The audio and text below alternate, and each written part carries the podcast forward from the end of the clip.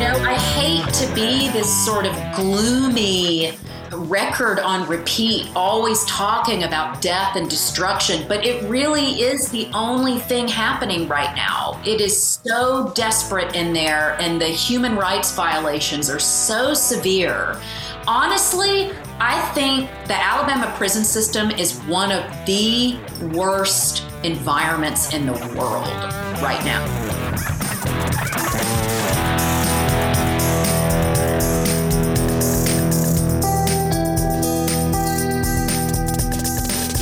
Alrighty, welcome in, boys and girls. Alabama politics this week.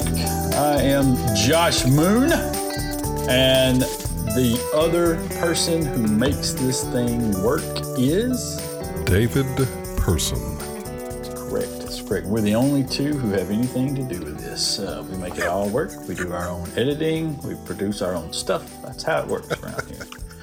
Nobody else has any input at all. Oh, you just you're really just trying to get somebody fired up and Uh, yeah, yeah. so no, uh, we, we all know that uh, we're not, and if you've been a guest on the show, you you really know that we're, we're not the ones who do any of the That's production right. of this. So, um, all right, so we're uh, we will begin as we usually do on Alabama politics this week in Kansas, because that's you know how we work.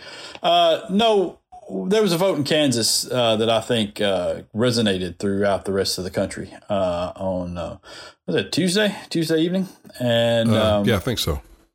uh, yeah, they had a yeah, ballot Tuesday. initiative uh, there about abortion, uh, in which they were going to be able to go in and change their state constitution.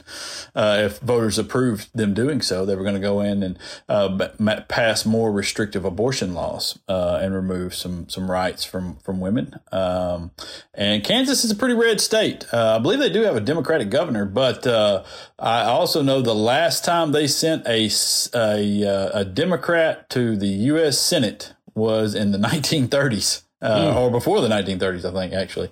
Uh, so, so you know they're they're pretty strong red uh, there, and they've they've given us some of our, our dumber Republicans as well along the way, um, and so they, they've they've done their work over there Excluding that let's side. let's ex, let's exclude from the dumb Republican list Bob Dole. I think he he probably uh, Oh, well, is that right? I didn't. I didn't know Bob Dole was from Kansas.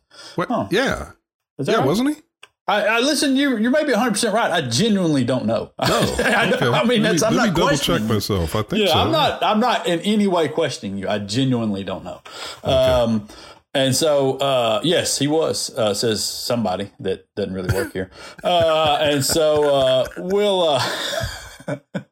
Our fact checker. You know, we, Yeah. we need to have we need to have this uh, like they do on uh, the PTI show at the end, where or they used to, where uh, somebody will come on and tell us what we messed up uh, during the show. Uh, you know, just all the errors that we made, and we can correct them. How many Um, how many minutes would we have to reserve for that? Oh, zero. We we don't mess up anything. You and I. the hell are you talking about? We don't do anything. no. Uh. So th- they uh, Kansas, you know, a deep red state, uh, and voters there were expected, I would say, to approve this in a narrow. Uh, narrowly, they were expected. I would. I, I, I think the consensus was narrowly it was going to go one way or the other. Uh, But I think most people felt like Kansas, and especially because of a number of factors. It was a pri- uh, you know a primary election, uh, so the, the turnout was going to be very low, which makes it very very easy to pass ballot initiatives and such uh, uh, on on things like that. Uh, you put them on the ballot, uh, and, and in a low turnout race, you're already if you're able to get it on the ballot, you're already got the support there that you need uh, for people to come out, and it's very easy to pass such a ballot initiative. Also, the way it was written uh, to keep the statutes in place that were current, uh, you had to vote uh, no, I believe, right? Uh, wh- whatever you, you had to Yes. vote no to keep the same. And so that was, you know what I'm saying? It's, it's confused. It, it was a confusing. If you want to keep this in place, you vote no. You know, and it, which is what? What are you talking? You know, and so uh, I think it was a it was uh, it was written in a manner to to help it pass. Right. Um, and they killed it. yep. Uh, I mean, not by a little. hmm It got killed. Uh, With a T. right, it got K I L T. Uh, it got killed. Uh, it was. Uh, it ended up somewhere around 12, 15 to 20 points. Uh, for a long time, it was up near 30. Uh, you know, but as the votes from the more rural counties trickled in, it, it, it lessened the margin. But still, that's a kilt situation when you're talking about a vote for abortion rights in a red state. Mhm. Um, and I think there are now a lot of Republicans out there who are thinking, holy shit. Mhm. Yeah, um, uh, and, and rightfully so, Yep. because I have always said on this, on this abortion issue, I, I, I, I will be upfront and tell you, I said many times to people that they will never overturn Roe v. Wade because it was too much of a hot button issue that they were uh, raising money on and getting votes on. This idea of it always being just out, you know, just out of reach, just unobtainable, and they would never get it, and, and it would be like. Um, because, and another reason I felt that way was because there's a scene in uh, uh, The Dark Knight, uh, one of the greatest movies ever. Uh, and, and I'm not a big comic book uh, guy, uh, movie guy, but uh, that Dark Knight movie uh, with Heath Ledger as the Joker, and and he's explaining uh, to to Batman his. Uh, his thinking, and he says, "I'm like a dog chasing a car. I wouldn't know what to do if I caught it." You know, and that's where I thought Republicans were on this is that they wanted this chase, but if they ever caught that car, Mhm. they'd have no idea what to do after that. And Well- I think we're seeing that right now in Yeah. this. They they don't know. They have no idea. They, they- and they're facing a backlash like they've never seen before. And I think that they're in real trouble. Well, it's what we, we sometimes call the law of unintended consequences. Mm-hmm. So you, you do one thing to achieve one objective, not anticipating other objectives or other uh, reactions that will occur. And this is exactly what's happened. So they've awakened, I think, a sleeping giant. And, and let's even let's let's take a step back for a minute. The the Republican Party specifically and the conservative movement in general have been trying to say have been trying to define certain things for the United States of America. They've been trying to define our society as being more conservative than I think that evidence shows that it is, whether you like that or not. Yep. They've been trying to define Christianity as more conservative in our nation than in reality it really is. I think Christianity uh, as practiced by Americans is very complicated. It's a complicated mix of of of some conservative traditions, but that have been very slowly, deliberately, you know, incrementally uh, have been changing. Well, and yeah, so uh, you know, the- and I agree with you what you're saying, and I'll tell you Yeah. another aspect of that as Okay. well, though, specifically on the Christian. I feel like, oh, and you can look back at, at older movies and, and and a lot of different things, you know, uh, you know, the TV shows of the time, and you can see this, uh, the way Christianity and some other thing, other conservative ideals have kind of crept in to the everyday lives uh, of a lot of people, and, and and particularly into government. I think a lot of people are uncomfortable with that. Oh, That- that- they, they want their religion and stuff to be a private thing at the house and on Sundays or whatever. But past that, that's not how we're supposed to act, you know? Right. Well, yeah, and I think that that's been a very deliberate sort of thing. Uh, you know, for sure since 1979 and the founding of the moral majority. Mhm. Uh, but but even before that, there was some tussling, cultural and political tussling going on uh, about that, and it's pretty interesting. I think I was listening to something recently analyzing Barry Goldwater and his role in in some of the moral uh, and political changes that occurred in the Republican Party. And he was interesting because while he was this rabid conservative on a lot of things, he's really, in retrospect, he might really have been more of what we would have called a a, a moderate to liberal con, uh, Republican on Mhm. social issues, including what you just talked about, Josh, which is this sort of this attempt to infuse politics and and and and uh, and legal standards and so forth with a religious context. Right. So this has been yeah, this has been real problematic. But anyway, I think I think they have overestimated. They sort of overplayed their hand in some ways. Uh, you know, and and uh, I think that that's what we're seeing now. That there, you know, in fact, there are a lot of religious people who right now are saying, you know, uh, first of all, you went too doggone far with saying you know, in in the cases where you've said where it's been said, you know, we oppose abortion completely. You know, right. you know nothing other than the life of the mother, if that. You know, mm-hmm. uh, that's just too doggone far for a lot of Christian people. Yes, you yes. know, no exceptions for rape or incest. Come on, that's inhumane. Mm-hmm. You know, uh, and then you've got uh, another sector of Christian people, and I'm a part of this sector that says really the whole thing should not even be a government it shouldn't be a government issue it should only be the only the only the final determinative voice in this mm-hmm. whole discussion should be that of the mother right. not the government not not even her doctor but the mother the mother the mother and mm-hmm. so this i think you now have i think they're now realizing that they've overplayed their hands they've they've overreached. And especially, I'll just add this one last thing, Josh. You got these other fringe people who are even further out there who are now trying to suggest that conception or contraceptives, I'm sorry, that yeah. contraceptives contraceptives ought to be a part of this discussion too. And that's just freaking insane. Yeah. Really? Yeah, contraceptives? I mean, really? Yeah. And it's, you're right. And, and I, will tell you, I, I think it's, uh, some of this is, you know the danger of, of an echo chamber. Uh, mm-hmm. you know, you surround yourselves with only these people uh, who think like you on the far right. Uh, and they do that a lot, you know, with their news, uh, where they choose to get news out. Otherwise, they wouldn't have half of the insane ass ideas that they have. Mm-hmm. Uh, I mean, it, you know, my God.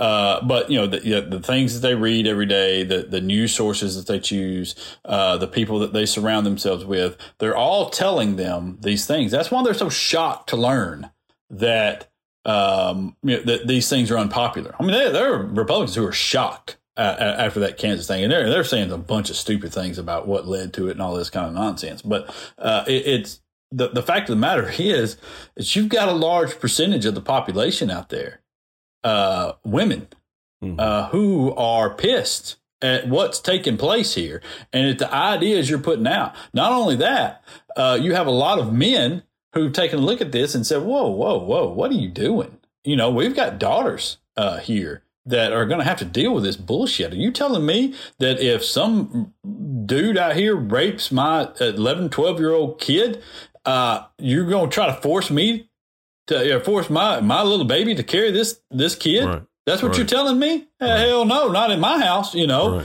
And uh, and I don't care what your feelings on abortion are from afar. Okay, they're different when the reality sets in. Mm-hmm. And for a lot of people, the reality of this Alabama law set in, and they went, "Ooh, damn." Uh, you know, ooh, you know I don't, I don't know you know what's pitiful about that, though? And I think you're exactly right. But what's pitiful about that is that it's always been that way, from what I've heard. From what mm-hmm. I've heard, it, there's always been this sort of double standard. This, oh yeah, you know, yeah, you know, we don't want abortions, but then if a daughter or a granddaughter or somebody like that gets pregnant, mm-hmm. then all of a sudden there's this flexibility and pliability to their mm-hmm. morality and yeah, their yeah, well, you know what logic, it is. You know, you know what it is, right? Yeah. Republicans are children. Oh. They're children. Now, man, listen, listen. I, I, I don't even necessarily mean that in, in some kind, sort of a mean spirited, derogatory way. Mm-hmm. But that's how they think. That's that's literally this is how they get to, to their positions on stuff. They, they think like children. They think what benefits them most. They think in the easiest possible terms. They think of uh, the easiest solution to every problem. Uh, you know, that's the. Re- I mean, look at look at just name, pick a topic. Uh, you know, criminal justice, for example. Lock them up. Throw away the key. You know, That's that's the solution. It's the easiest possible solution. And the same way with this, it, that's the gay marriage, uh, all of these different things that, that that come out. All of these things that it only affects them when it affects them. Mm-hmm. You know, well, it's it's that it's amazing, amazing how many Republicans out there became supporters of gay rights once they had a kid who was gay. Yeah. You know, yeah. I mean, And and you're, you're exactly right. And the only one I can think of who I don't think moved one iota, which which speaks at once to his, I guess, I, I guess it's actually speaks simultaneously to his deep convictions and also his deep narcissism, nonetheless, was Alan Keyes. Mhm. You remember Alan Keyes? yes, I do. Yeah. Yeah, he uh you know, he was the the uh the perennial black Republican who would champion black you know, Republican ideals and conservative ideas even more than the you know, the the run of the mill Republicans and conservatives would. He ran against Obama uh Mhm. when Obama was running for uh US Senate. Yeah. Uh, he was uh, he, he was the guy that jumped in after that other guy's campaign imploded over I think a sexual affair or something, and uh, and then he was also the president for a while. He was interim president of Alabama A and M University Yep. uh, here in North North Alabama. Well, when he found out his daughter was gay, the news report said that he basically uh, I think he basically disowned her or something along that line, right? hmm So that speaks to his. At least he's on the one hand you can say, well, at least he's consistent, but then on the other hand you're thinking, my God, you disowned your daughter. Yeah. A consistent kind of asshole. father does that?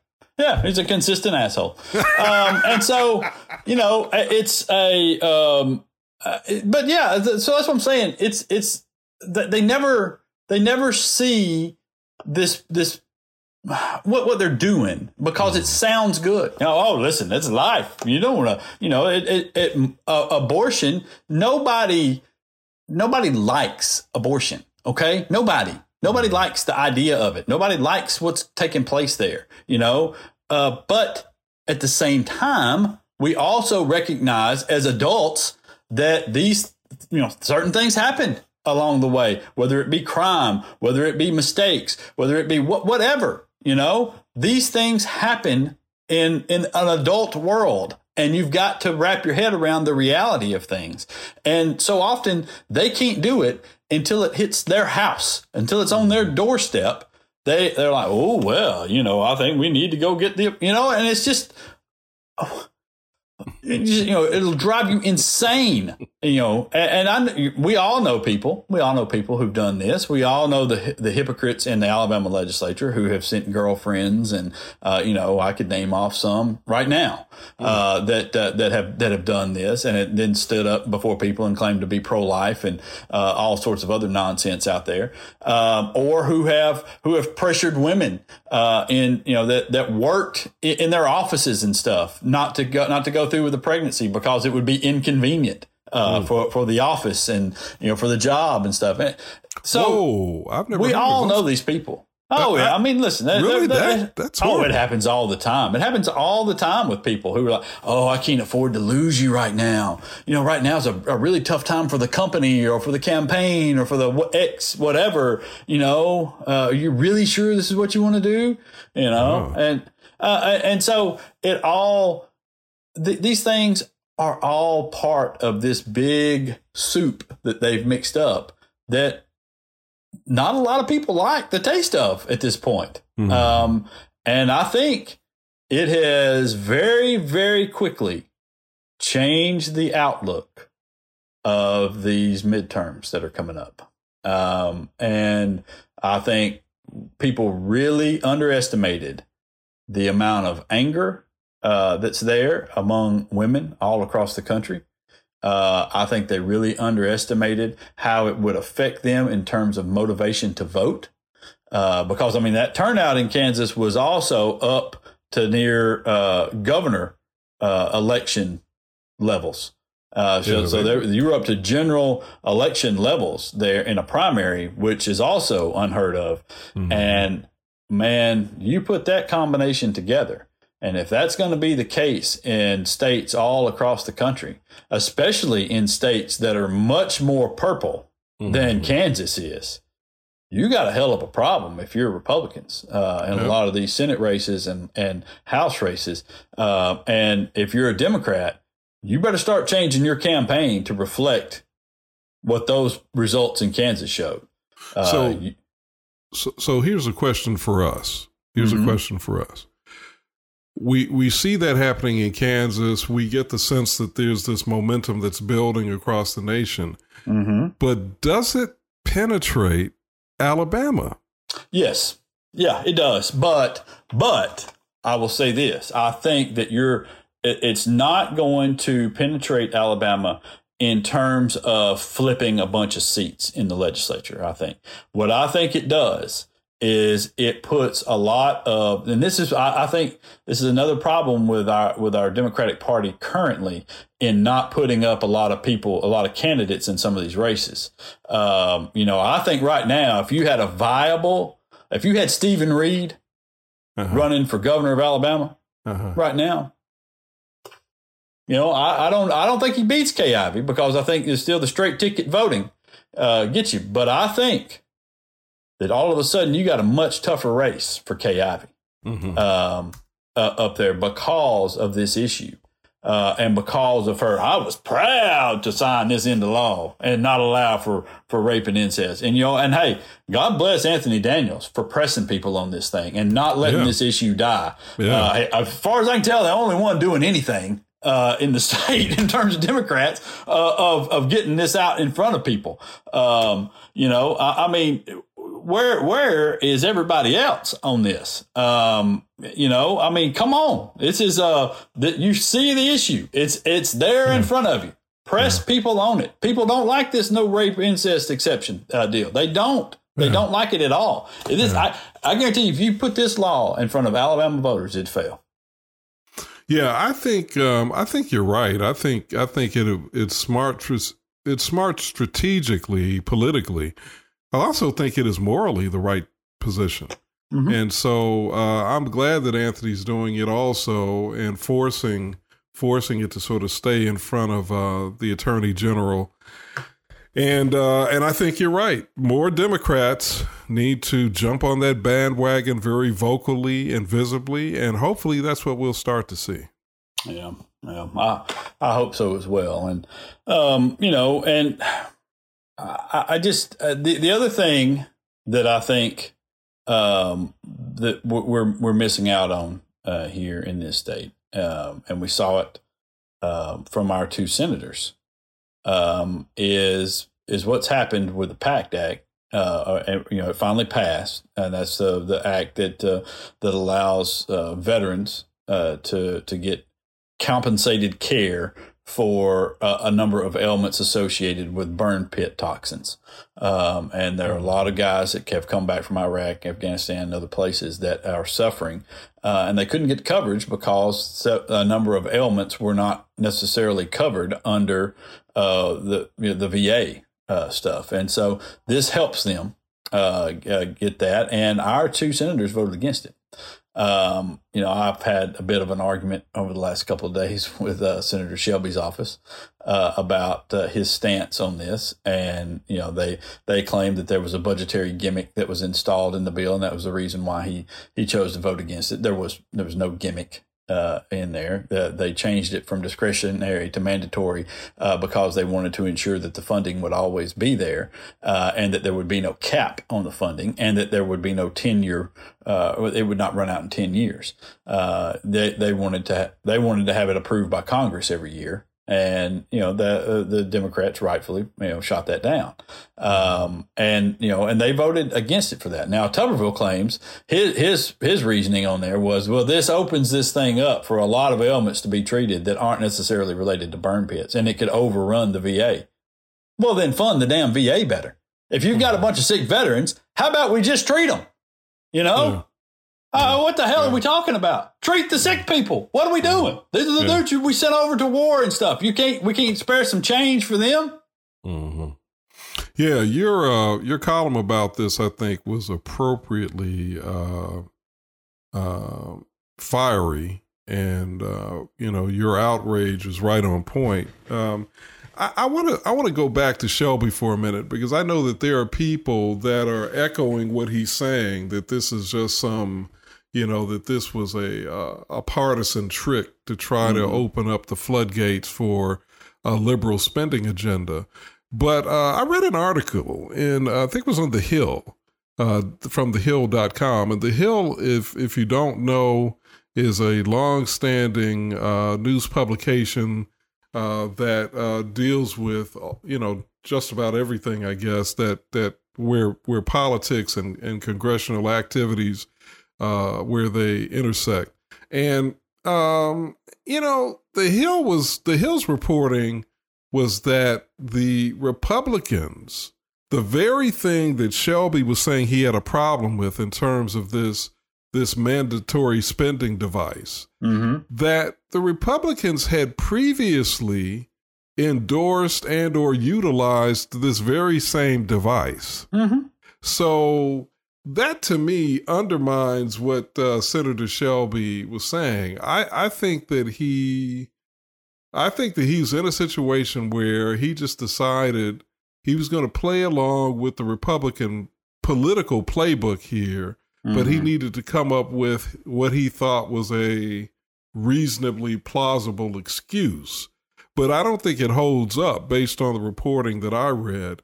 And no. then, of course, Tuberville's excuse, you know, like you said, that just, I mean, he may as well not even said that. I mean, yeah, I just it's a yeah, and you're right. I mean, a portion of that, uh, or at least one of the times I used uh, that that same uh, budgetary measure was uh, in the funding for the wars uh, that some of these guys went and fought for in, you know, mm-hmm. the, and where they were where they were sickened. Uh, so uh, you know, it's good enough to to to pay for the war, but not good enough to to make sure that we're going to treat the guys uh, that that are sickened by this, and, and that's you know, and, and we're also it was it was four hundred billion dollars over ten years. Okay, and I understand that's a lot of money, e- even when you break it down by ten years.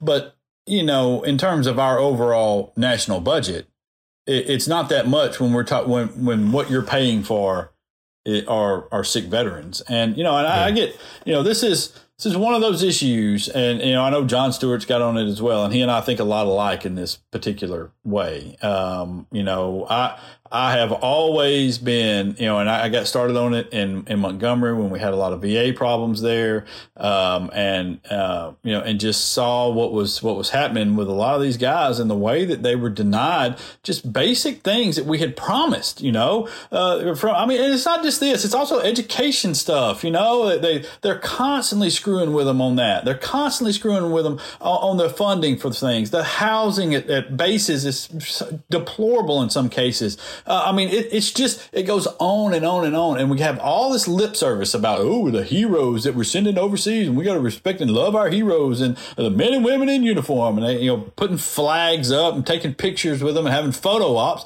and then not doing shit to really help them. Mm. And to really, not even help them, to just carry through with what you promised to get them to sign up on the front end, you right. know? And right. that's what really pisses me off about the whole thing. So, and you know, I just it just it it angers me. It really does anger me.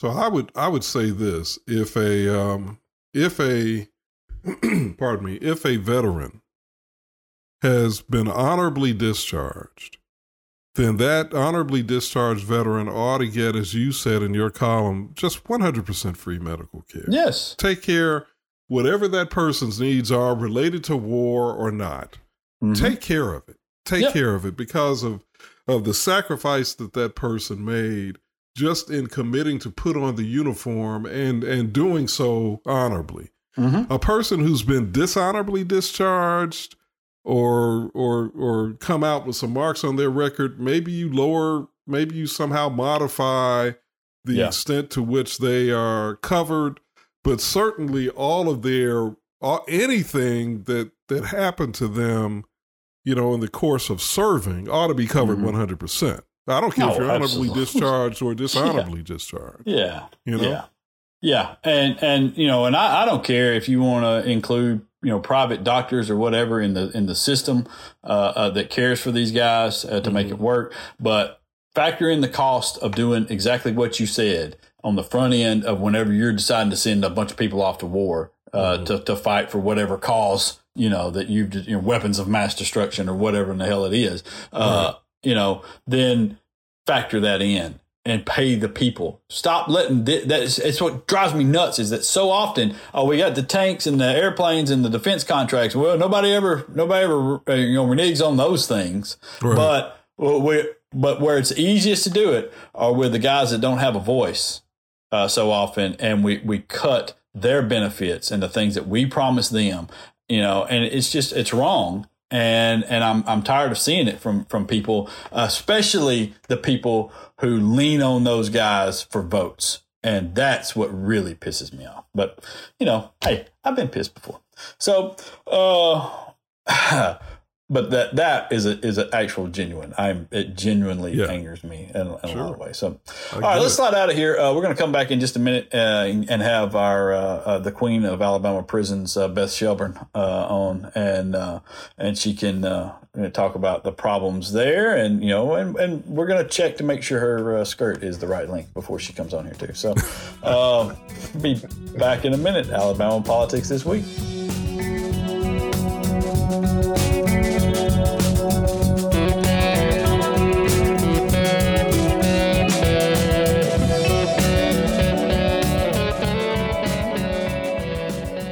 David Person with Alabama Politics This Week. You know, you listen to me and Josh every week, and we have a blast as we talk about Alabama politics and culture, and as we interview newsmakers and journalists about Alabama politics and culture. Thanks for your support of this great podcast, and I hope that you will continue to not only listen, but to share it with your friends and also give us a rating on iTunes or Spotify or wherever you're listening to it. Thanks a lot.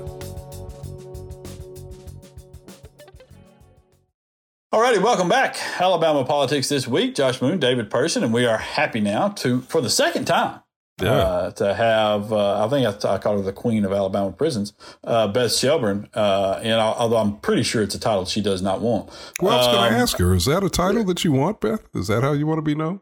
Well, I mean, you know, I, I, didn't like ask to cover this beat. This beat kind of like found me. But if if people want to call me that, that's fine. I'm glad that people on the inside, both incarcerated people and ADOC staff, feel like they can come to me and that I'm somebody who cares and will listen to them and dig into these issues. So if, if people want to call me the queen of Alabama prisons or mass incarceration or whatever, mm-hmm. I'm, I'm cool with that.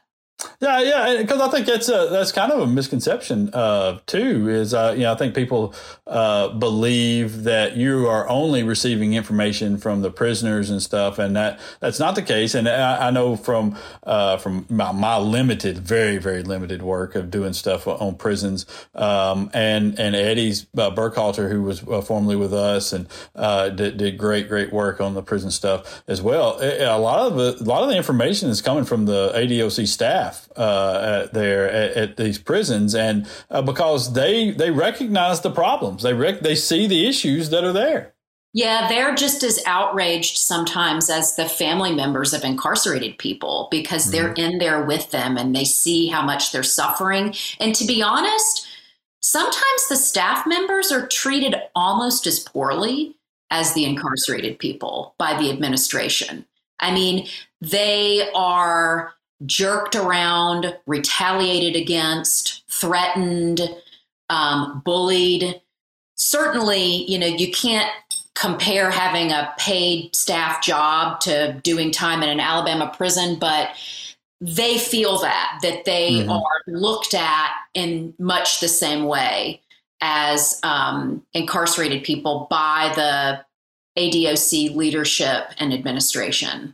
Yeah, I got to think that that is a huge contributing factor to a lot of the issues that we see in our prisons where you know because they, they can't keep staff in a lot of places um, and and you can't recruit anybody to to a lot of these jobs because of word of mouth and people that have that have done these jobs. And and I think you know in addition to uh, the pay which is you know it's gone up somewhat but not enough to to make these jobs worthwhile to anybody that that you you know it, it prior to uh, several uh, several years back, the, these sorts of jobs would be something that you could go into, uh, you know, and you would have the health care, you would have the retirement packages, you would have these things that that you know, were attractive to a lot of people, a lot of good people to go in, and you could create a, a career out of this, and uh, you know, and raise a family and, and do all. You can't do that anymore, and they're not even close to returning to that. And so, uh, and then you add in on top of what that what you said, it's got to be a contributing factor to the shape of our prisons, right? Absolutely. I mean, I think a lot of these people that have been there for a while are leaving. Um, they're like, you know, foregoing their retirement. Where are we in terms of because you know we had this DOJ report uh, that that came out and, and it highlighted a lot of issues, and I think to me, to me personally, the biggest issue that we have in our prisons is that we are woefully understaffed and that the staff that we have in place lack the incentives there, the job incentives to not break the law, to do a good job, uh, uh, to and to not quit at the drop of a hat. So where are we now in terms of turning around any of that understaffing issue? It's so funny that you asked me this because I was just talking to a reporter who also covers Alabama prisons in our state about this, and he's trying to get the latest staffing numbers. Those are not made readily available. The Department of Corrections used to release those publicly in their monthly statistical reports, but they stopped doing that during the Braggs litigation. Um, they claimed it was for security reasons, um, but it just so happened that it was right at the time that that issue was being litigated. That they lifted security of their feelings. That's what it was. Yeah. One of the biggest problems that I've seen and I've heard from veterans within the Department of Corrections is that the agency has lowered its standards in who they will hire to fill these positions. Jeff Dunn, in a move that I think he thought could help increase the numbers, created this position called a basic correctional officer, a BCO. So they are not uh, firearms certified. They do not go through the 12 weeks of training at the academy. I believe it's six weeks. Um, they don't have the same physical requirements that they have to pass.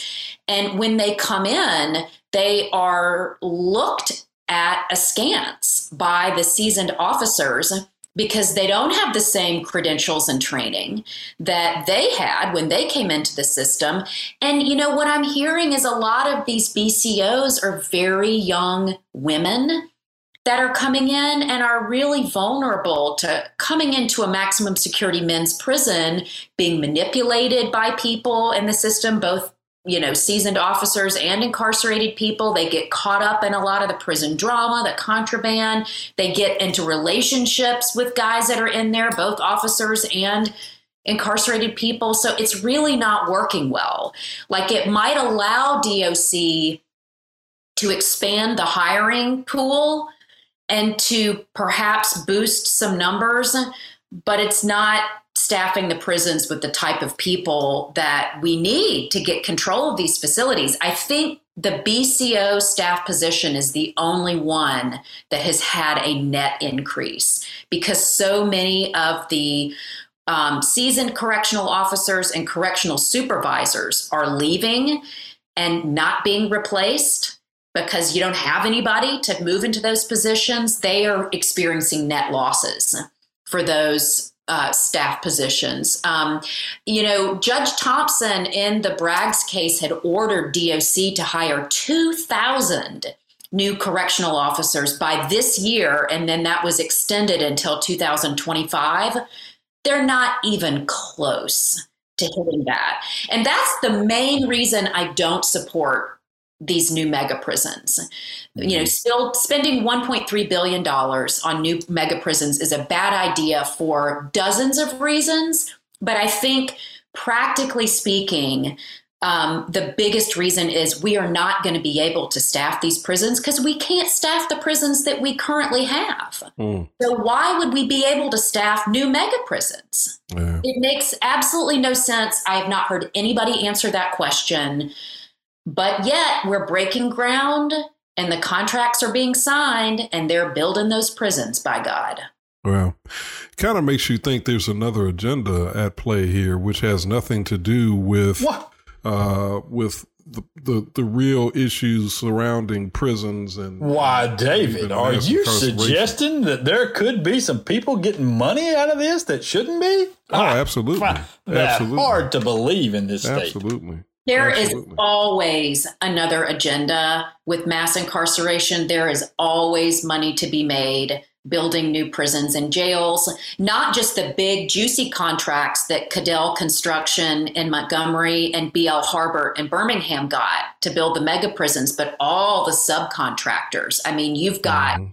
subcontractors and subcontractors of those subcontractors. Mhm. And there are just people milking it and companies milking it everywhere. This is the largest public works project in Alabama history. We're going to be mm. talking about this in a decade. What a boondoggle this was. What a waste. How corrupt. I just don't think it can be overstated what a big deal this mega prison plan is. And listen, they've been trying to get this thing done since 2016. How many times did it fail in the legislature as like a regular traditional bond issue? Um, Then they brought in CoreCivic, the, the private prison profiteer, to spearhead the whole thing. And they couldn't get the financing because these financial companies you know know what time it is they know that investing in mass incarceration is a bad look so that fell apart and so now we're doing it by using covid money and um, trying to get these bonds financed but they're $200 million short still Mm. It, this reminds me of the uh, Beth. This reminds me of the old James Brown song, "The Big Payback." Somebody is getting paid back. This is payback for somebody. I guarantee you. I, I stake my life on it. Uh, I want to ask you about something you wrote about back in March of uh, 2000 of this year. Uh, it, it, was a really interesting piece. Uh, quite frankly, a moving piece about the challenge to read in Mm. Alabama prisons. And this, I want to bring this up for a couple of reasons. One, because what you describe in this story is absolutely stunning to me in terms of of just how something that many of us take for granted, having access to books and magazines, can be such a challenge for people in prison, how it's used, how that sort of access is used punitively. But then also, I think about it from this standpoint, Beth, uh, and and I'd like for your thoughts on all of this.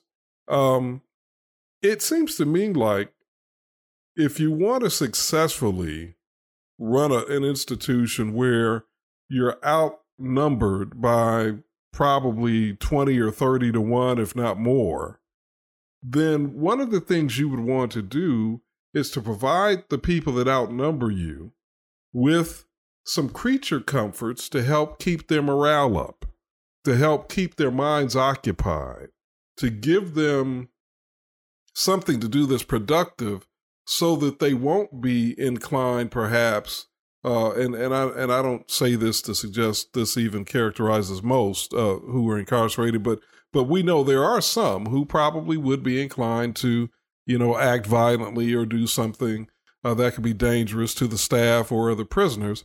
Well, it seems like books and magazines would be a great way to address that. Give me give me your thoughts on all of that because I'm I thought so- this was enlightening. I'm so glad that you brought up this piece, David, and I'm I'm happy to hear that it moved you. It was published by Facing South, which is um, part of the University of North Carolina, and it's something that I've wanted to write for a long time because talking to people in the system, I often hear about just their day to day lives and how hard it is just to get basic things like a book. Um, you know, and it it's one of those things that we have all these horrors that are happening, you know, violence, overdoses, suicides. But when people hear about the prison administration taking people's books away or trying to prevent them from accessing reading material, that hits a very particular nerve with people and that starts to really get to them. I mean, people get really outraged when they hear about that. Um, you know, the two men that I profile in the piece, I know both of them really well. And um, they're avid readers just like I am. And they've spent their entire adult lives in prison. And it's been an ongoing battle for them to um, continue their magazine subscriptions. And we're not talking about Penthouse. I mean, these right. guys are subscribing to The Economist National Geographic and, you know, um, Chess Players Weekly or whatever. I mean, these are very smart guys. And I think one thing I've learned from them and other people, um, you know, a mind is a very dangerous thing to deprive. Mm. And um, when you're in an oppressive environment that's really a totalitarian environment, um, and you are deprived of the basic right to read and not just read for pleasure but read for development self-development or you know rehabilitation trying to understand what led you to prison. Um, these guys do a lot of really deep work on themselves and they do it in despite you know the prison not because of it. They they do it against the odds because the administration is just always doing what it can to block, to deprive, to make problems for. And you saw, David, when you read that piece, that there's been litigation going on over the last couple of decades on basic things like having a, a, lending library in the prisons, being able to subscribe to a newspaper. I mean, and the the Department of Corrections, time and again, has worked to prohibit those things from happening, claiming that it's for security. But I really just don't believe that anymore. Um, I think that there's just a mindset of punish, punish, punish. And they see things like books, libraries, educational opportunities, access to media as privileges or um, catering to convicts. And that's not something that they're interested in doing. Right. And and just for clarification before I toss it back to Josh, you were you you were you, you facetiously referenced the beginning of your remarks. The truth of the matter is uh, they don't allow pornography in prisons, right? They don't, not in the Alabama Department of Corrections. They used to. They used to be able to subscribe to Playboy. I don't think hardcore porn, but they could get, you know, magazines like Playboy. I don't know about Penthouse, but some commissioner along the way decided that that was inappropriate. They can't even receive um, a risque photo from mm. their spouse the mailroom will pluck that out of their mail and destroy it. Um, there's no conjugal visits in Alabama prisons, as you guys probably know. And so people who are incarcerated that are married are not allowed to be with their spouse, not even like, you know, to have sex, but just to hang out with them somewhere that's not a carceral setting. And so that really flies in the face of us claiming we're a pro family state when we basically do anything we can to separate families of incarcerated people and make it as difficult as possible for them to stay together.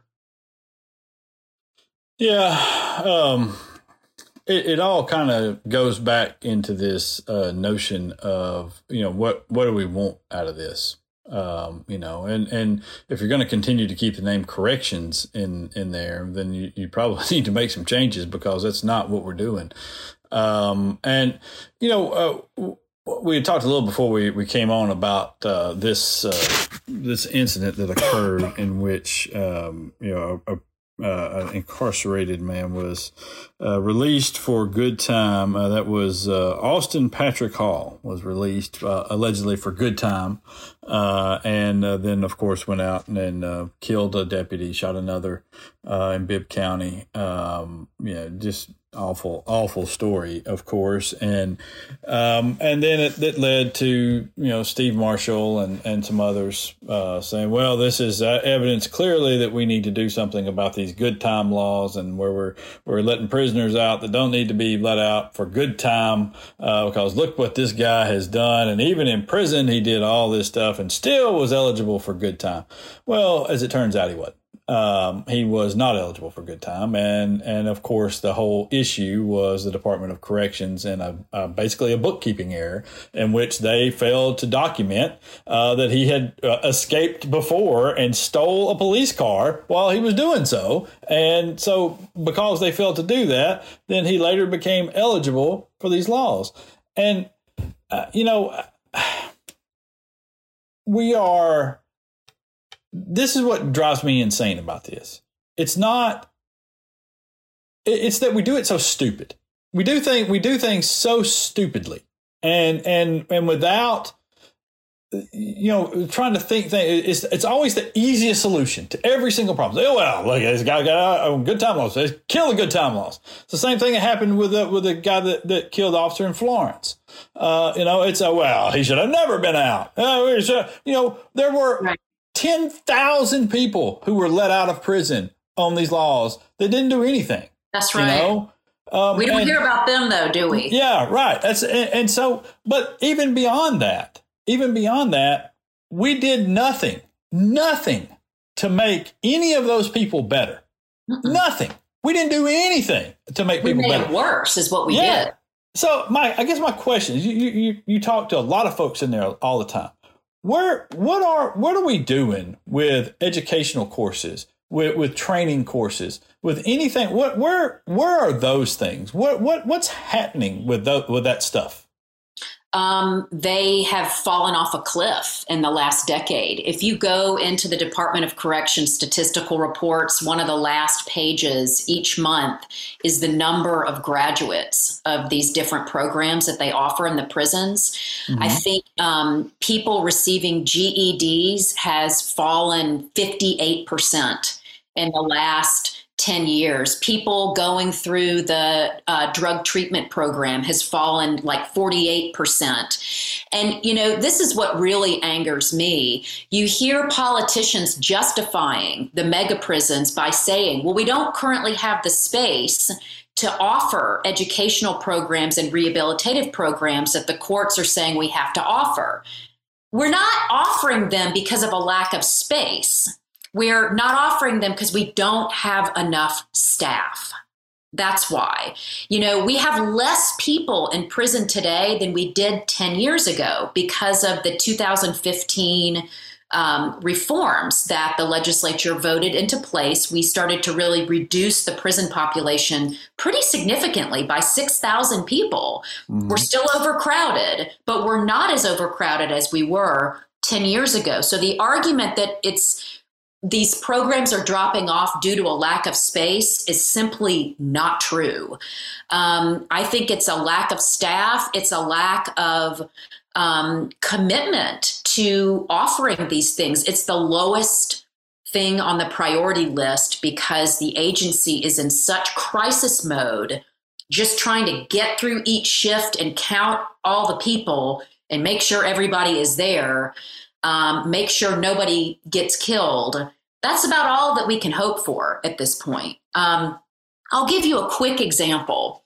There is a program in several of the prisons that everybody refers to as Crime Bill because it came out of the Bill Clinton era crime bill where the federal government offered big subsidies to state prison systems to do this six month drug treatment program. I don't know if they still get federal money, I think they get some, but the prisons are required to hold this crime bill program and many judges will impose the program on people at sentencing. You know they'll say i'm going to sentence you to two years and you've got a complete crime bill the program at Donaldson Prison right now, William E. Donaldson, which is one of our maximum security prisons, um, the administrator of the crime bill, the drug counselor, was so fed up with how things were going in the prison, he quit.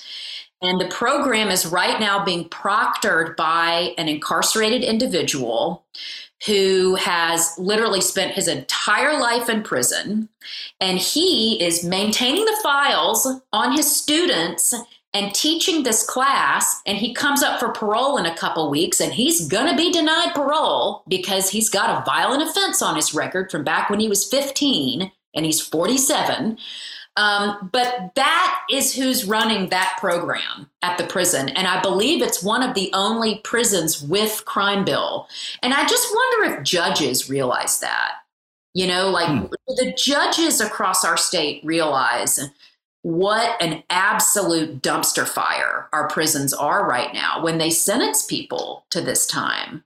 I, I mean, what are we even doing, man? I mean, I know. You know just... I mean, I wish that I had some bright spot. Mm. You know, I hate to be this sort of gloomy, record on repeat, always talking about death and destruction, but it really yeah. is the only thing happening right now. It is yeah. so desperate in there, and the human rights violations are so severe. Honestly, I think the Alabama prison system is one of the worst environments in the world right mm. now. When you talk about closed institutions and people being abused, neglected and mistreated, that's where it's happening. I mean, no. not just in the United States, across the world.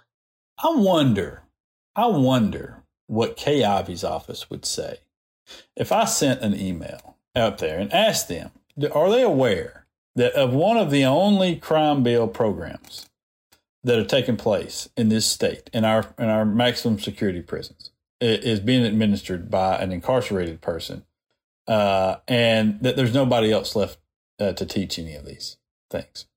I wonder what they would say, but you know, maybe hmm. we'll find out. Well, what they'd probably do, if if I could guess, knowing what I know about this agency, is they would figure out who that incarcerated person is and go retaliate against him for getting that story out, shake him down, put him in lockup. Um, because hmm. how did they know about that story? You must have told them. Well, maybe, maybe if I maybe if I couched it in a in a manner in, in which you know, uh, because I think this is the truth is we learned about it from people who had graduated from the program from that mm-hmm. gentleman. Uh, you yeah. know, it uh, yeah. So that's that's how it wasn't him. He wouldn't dare speak of it. Uh, but uh, you know, it, it just.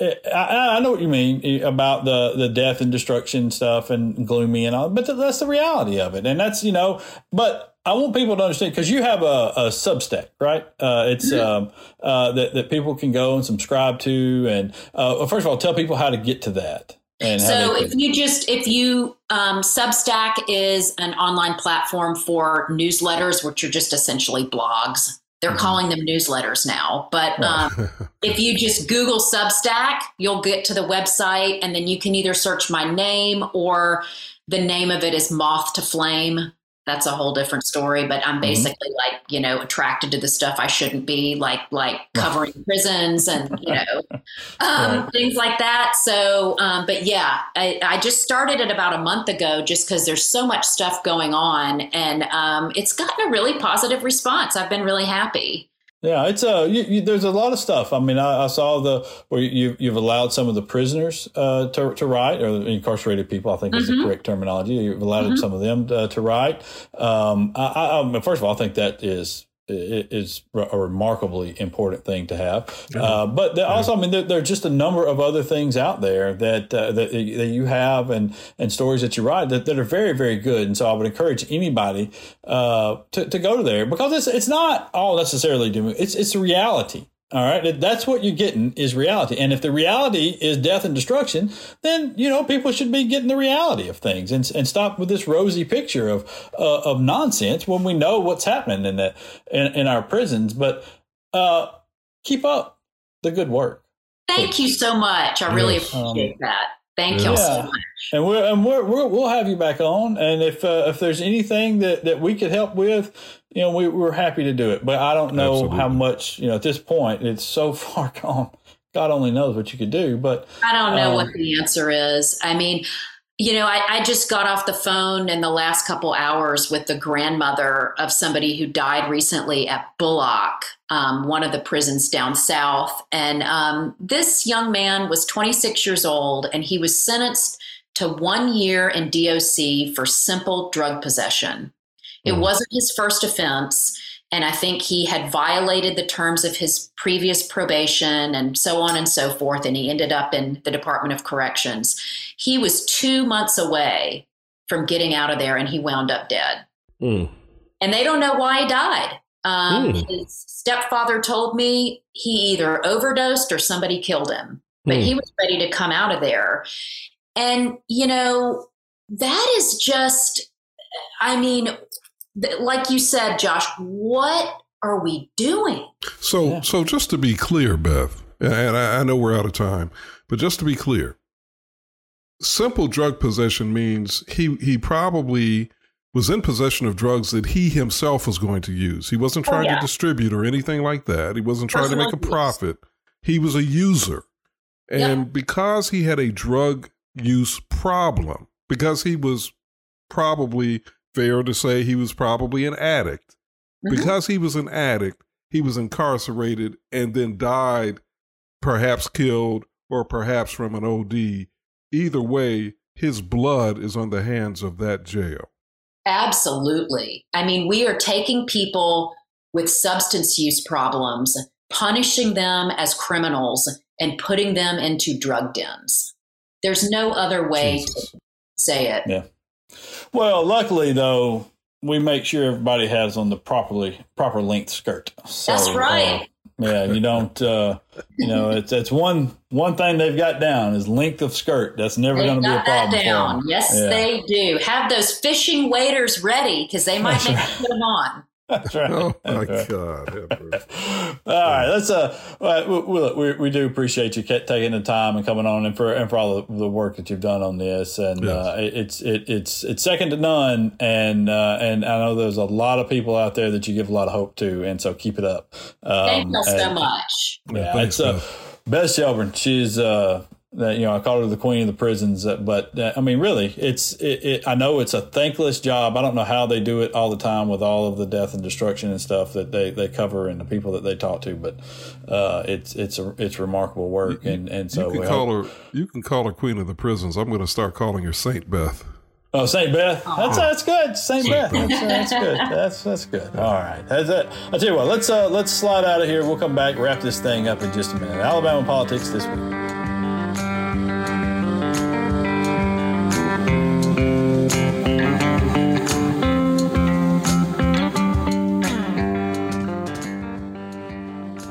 Everybody. If you would uh, like an opportunity to interact with us here at uh, Alabama Politics this week, uh, we've got a great way for you to do that. Uh, shoot a question over to apwproducer at gmail.com. That's apwproducer at gmail.com. Anything about Alabama politics you want to know about, uh, know, what, what everybody likes to drink or uh, where everybody likes to hang out or you know, whatever, whatever your question may be uh, what chances the Democrats might have uh, in the uh, the upcoming midterm elections, uh, shoot us a question over at apwproducer at gmail.com. apwproducer at gmail.com. Thanks.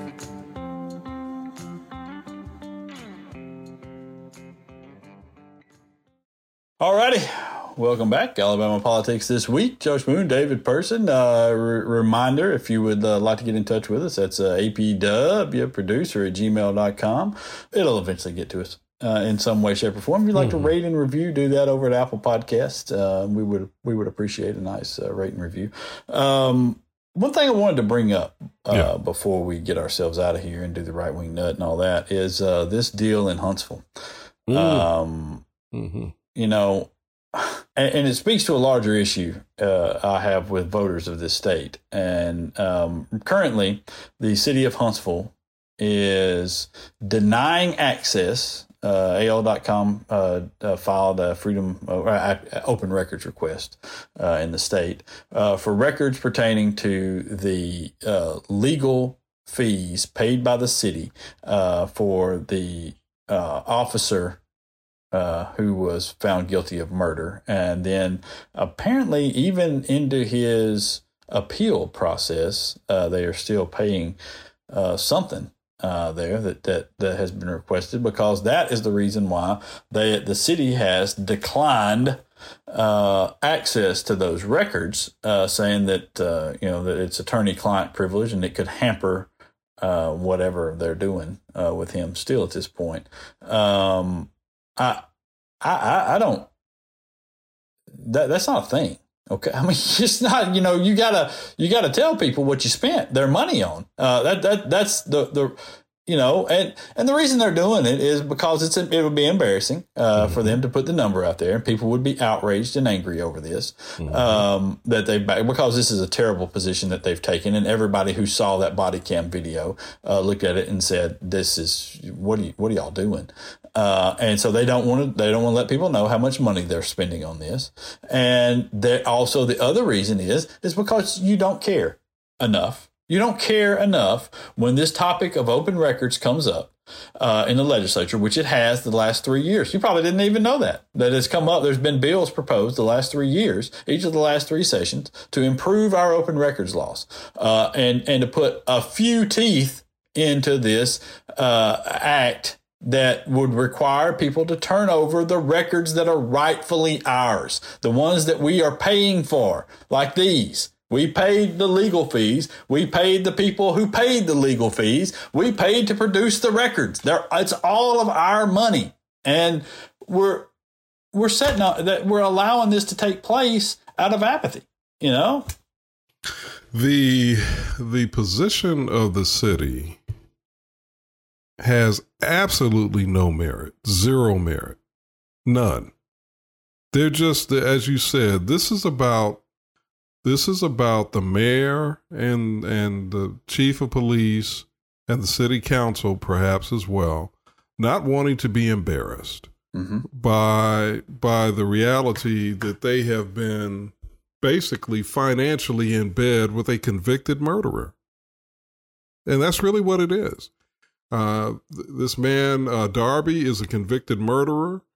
And as I've talked about on this podcast before, I sat 10 feet from our mayor, when we were having a meeting, the Rosa Parks Committee of Huntsville had a meeting with him about this issue, and and he looked us in the face, in our faces, and told us before this was before the video had become public, mm-hmm. and told us, "Well, I've seen the video," he said, and um, he didn't do anything wrong. That's what he said. That was the biggest bunch of BS that I've ever heard in my life. No, no, no. Do you think that there's a normal person out there that watched that video and thought, yeah, that's how it should have gone down? I, I don't mean, see do, how. I don't see how, how. How is it possible? He went charging in past two people, yeah. two, two other police officers who who had the guy talking. Uh, there was no threat to anybody. Uh, you know, it, it, other than to the man himself who was threatening to kill himself with a flare gun, which is never going to happen. Um, you know, and, and, and listen, they, they, didn't know it was a flare gun. They thought it was a real gun. Uh, but nonetheless, nonetheless, he he was talking and was and was calm. He was not he, he wasn't threatening even himself at that point. He was just had the gun up to his head and was having a conversation with a female officer who was there. And and inside of what sixteen seconds. Yeah. Yeah, uh, yeah, it was about he, 16 seconds or less. Yeah, something like that. He yeah. went in and shot him in the face. Mm-hmm. And, and just, you know, I, I, just, nobody, nobody, nobody think, looks at that and says, oh, yeah, that's how cops are supposed to act. There I, was, I just can't. Yeah. There's, there's, I mean, there's no foundation at all for their position on defending this convicted killer nor is there any foundation for them to legitimately say, we're not going to tell the public how much we have spent or, or perhaps still are spending. Mm-hmm. There's just no foundation for it at all. No, there's it's, none. It's, I mean, because it's yeah, it's just it's just numbers on the page. There's no there's no threat to the attorney client privilege there. Yeah. First of all, you don't even have that under the yeah. law. Here, if you're paying, if you're using public dollars, you don't have attorney client privilege not to disclose how much money is being paid to the attorney. Are, we, mm-hmm. are you mm-hmm. kidding me? What mm-hmm. are you mm-hmm. talking about? Mm-hmm. I mean, let me tell you this. Let me tell you this. If this was Alabama A&M, that was paying legal fees to somebody to defend them against fraud charges, I guarantee you, everybody in the state government around here would be up in arms about them saying we don't have to disclose that information. All right. Because Yeah, I, I watched it happen at Alabama State University. Watched Yeah, the I same scenario uh, play out almost, although in the, in, uh, in ASU's defense, in, in that particular scenario, they at least did have uh, you know some reasoning for not turning over some of the documents that they that they were doing, but they wanted them to turn over everything, not just the, the amount of money that was being paid, but everything. And you know, I it just it, man, it it drives me insane that people don't care about this. It just, I mean, that, that this is this is your government hiding things from you. Okay, that's what they're doing. They're hiding things from you, and if you don't put a stop to it, it's going to get worse because people only get worse from this. They don't get better. They don't improve themselves. Well, I, I think people do care. I think the the the the real challenge is I don't know if the average person, and I know we're about to run out of time, so I'll make this quick. The average person does not have doesn't know what to do.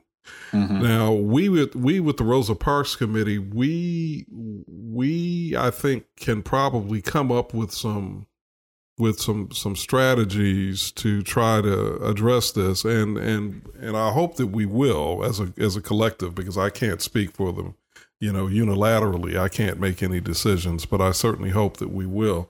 But I'll say um, I, I think people care Josh and and I and I think we're going to hear more in in the coming months Well, if they care, then you know one one of the easiest things to do is to start calling up your your reps uh, Yeah. and talking about this because this is this is legitimately a bipartisan issue uh, Yeah. here, and and and I think it's one uh, that that would resonate with a number of people, even on the other side of the aisle. Uh, Oh, yeah. and and so I think that you know if you can get those to support. Uh, you the, your your representatives to support this, uh, you know, and making these changes that that make sure that all we really need is some teeth into this. And you know, if you want a good example, and people don't say this very much, look to Florida.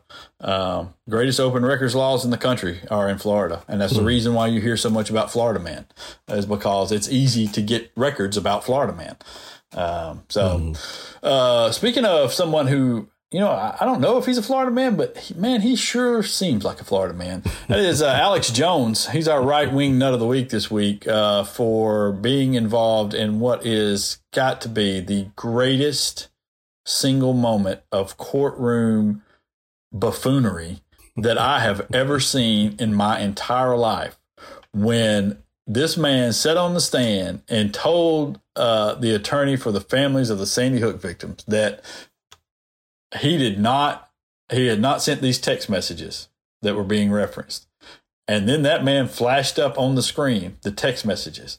And then he went on to explain to that man, to Alex Jones, how he came about those text messages that his attorney, Jones's attorney, had accidentally sent him the entire contents of Alex Jones' phone, cell phone, uh, and then had forgotten, I guess, uh, to file a claim with the court saying it was privileged information. So it was open, fair game for them to use at that point. And uh, Alex Jones like, well, this is your Perry Mason moment, then. You know, uh, you know it's our Perry Mason moment. You know. uh, I mean, uh, uh, to be that guy and to set that thing up and to then just hammer it out of the park like that. That's got to be. I mean, you, you might as well quit the business, man. You know, Yeah. it's never going to be that good again. You got to quit. never be that good yeah Oh Yeah. God! Go out what with- a clown. that's what we could talk about going out with a bang that's where you go out with a bang Yeah, that's yeah. You're right. That's God. What a clown that guy is. And and listen, and a, and a true right wing nut, a real absolute nutcase. I mean, more more than just about anybody because you know he was doing all of what he was doing to make money. That's what Yeah. it's all about. Oh, absolutely. And the, the other great moment was, I think earlier today, actually, we, we record on Thursdays. I think earlier today, he put, uh, they asked him on the stand whether or not he was putting pictures on his on his show, whether or not he was putting pictures of the judge on fire up behind him as he was talking. And he said, "No, absolutely not." And then they put the picture that he was using of the judge on fire up on the screen in the courtroom. And So he's just, just, a, you know, he's just a fool. He's just a oh, fool. he's an is what idiot. he I, he's an idiot. I hope he goes to jail, and I hope he pays those families everything he. I hope they. Ha- I hope they're. Li- some of those families are living in Alex Jones's house at the end of this. Hmm. That's what I hope. yeah, You know, yeah. those poor people who Yeah. I have no idea how they carry on and have that sort of grace and, and resiliency. I, I, I just don't. I can't imagine it. But I hope they bury this idiot. Yeah, me All too. right. On that happy note, let's uh let's slide ourselves out of here. It's, uh, you know, until next week, y'all be safe. Peace.